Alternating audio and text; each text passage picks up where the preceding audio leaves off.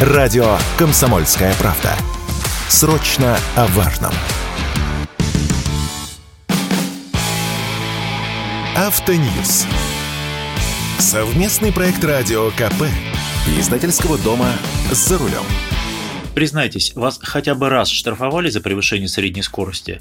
Меня Бог миловал, но все идет к тому, что эту практику вернут на наши дороги с первого сентября две тысячи двадцать четвёртого года. Минтранс давно уже работает над соответствующими поправками в ПДД. Они готовы и проходят последние согласования. С вами Максим Кадаков, главный редактор журнала «За рулем». За среднюю скорость нас уже штрафовали. Делали это, мягко говоря, не очень законно. И этой не совсем законной практике положили конец в двадцать первом году, когда Госавтоинспекция перестала выносить подобные штрафные постановления. На сторону автомобилистов встал и Верховный суд, который согласился с правозащитниками в том, что если понятия средней скорости нет ни в правилах дорожного движения, ни в Кодексе об административных правонарушениях, то выносить штрафные постановления неправомерно. По-хорошему, перед автомобилистами, кому все-таки пришлось заплатить такой штраф за среднюю скорость, нужно было бы извиниться. Я не говорю про возврат денег, просто извиниться. Но ни у кого в высоких кабинетах смелости на это не хватило. А вот желание вернуть штрафы за среднюю скорость никуда не исчезло. Так вот, Минтранс доработал поправки к ПДД, согласно которым вводится понятие средней скорости и запрет на ее превышение. Проект уже поддержали регионы. Ну еще бы, им же будут капать штрафные деньги. Изначально Минтранс предлагал ввести эти изменения с первого марта, но теперь сроки сдвинуты на первого сентября будущего года. Правда, для законного взимания штрафов необходимы соответствующие поправки в Кодекс об административных правонарушениях, но я уверен, что за этим дело не станет. Конечно же, никаких новых дорожных знаков не будет. Условно, знак девяносто будет означать, что на всем протяжении участка с таким ограничением средняя скорость не должна превышать девяносто километров в час. Насколько длинным будет этот участок, где его начало и где его конец, это можно будет определить только по расположению камер. И, кстати, местом нарушения будет считаться вторая камера в конце мерного участка. Кто будет гарантировать точность измерений и корректную работу двух камер в связке, пока не очень понятно.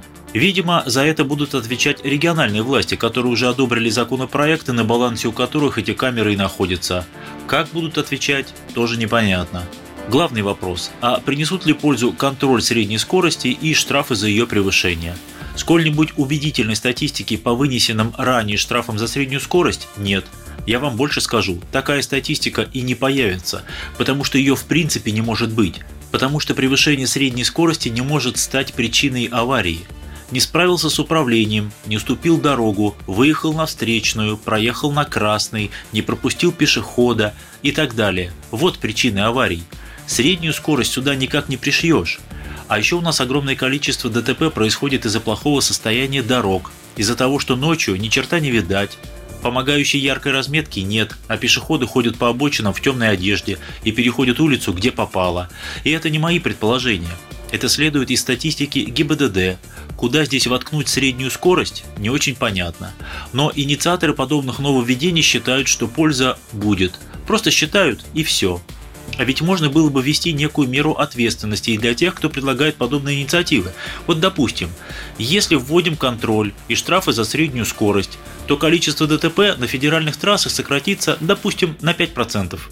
А если через год-два не сократится, нужно либо норму отменять, либо инициаторов как-то наказывать, либо и то, и другое. Должна же быть какая-то ответственность не только у водителей. К слову, в этом году кривая ДТП вновь пошла вверх, хотя никаких послаблений в этом году не принималось. Камер на дорогах меньше не стало, а по количеству выписанных штрафных постановлений Россия по-прежнему уверенно занимает первое место в мире. Странно, правда? С вами был Максим Кадаков, главный редактор журнала «За рулем». Будьте осторожны на дорогах. Берегите себя. Автоньюз. Совместный проект радио КП и издательского дома «За рулем».